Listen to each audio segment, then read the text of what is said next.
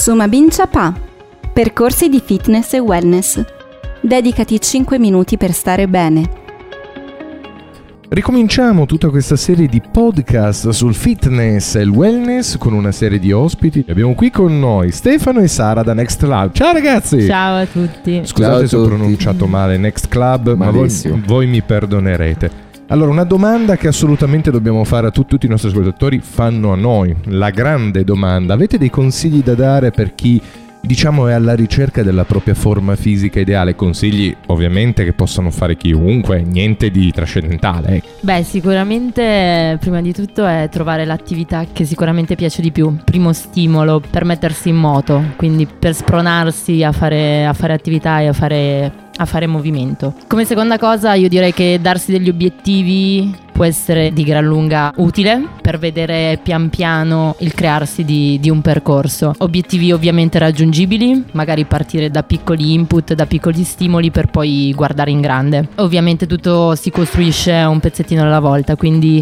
volere tutto subito sicuramente magari ti dà il risultato nel breve tempo, però poi è più facile da perdere piuttosto che da andare tra virgolette a fallire su quello che poi è l'obiettivo. Quindi ci vuole sicuramente tanta pazienza. E poi è importante mettersi sicuramente nelle mani di, di professionisti nel senso che chi ha studiato chi è del settore sarà sicuramente la persona che potrà darti i migliori consigli, i migliori input, il miglior percorso, comunque indirizzarti sicuramente a quello che è più vicino alle tue caratteristiche o a ciò che è più, più utile per raggiungere i tuoi obiettivi, insomma. Vi è mai capitato di incontrare persone che non erano minimamente interessate a fare un percorso così dritto, lineare verso il successo, ponendosi tutti questi obiettivi intermedi, ma erano proprio soltanto interessati a voglio tutto subito, cioè da serie non voglio fare la chirurgia plastica, ma tipo. Succede sempre praticamente, le persone arrivano in palestra e ti dicono io voglio dimagrire, non voglio la pancia, non voglio le gambe, voglio diventare gigantesco, vanno dritti a quello che vogliono vedere, però come tutti i percorsi, come nella vita, nello sport, nel lavoro, qualsiasi cosa, la strada non è mai dritta. Quindi sempre ostacoli, sempre momenti up, altri momenti in cui devi rallentare un po'. Però sicuramente sì, ci sono persone che magari hanno già fatto sport, quindi hanno esperienza in merito, sanno che ci vuole tempo. C'è magari chi inizia per la prima volta e quindi va un pochettino educato al movimento, allo sport, però sicuramente facendo poi esperienza eh, la persona capisce, comprende tempi, metodi, eccetera, di allenamento.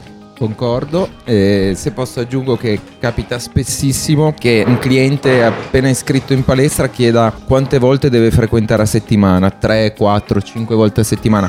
Quello che, che rispondo sempre è che è importante avere una buona frequenza settimanale, sicuramente tre volte meglio di due se fatte nel modo giusto, ma la cosa davvero, davvero importante è avere poi costanza nel tempo, far diventare il fitness un'abitudine, una routine della propria vita e questo è il vero obiettivo e questo poi ti porta ad avere veramente la tua forma fisica, a mantenerla, come diceva prima Sara, essere educato a fare fitness, a fare attività fisica che è fondamentale per la salute anche nel, nel lungo periodo.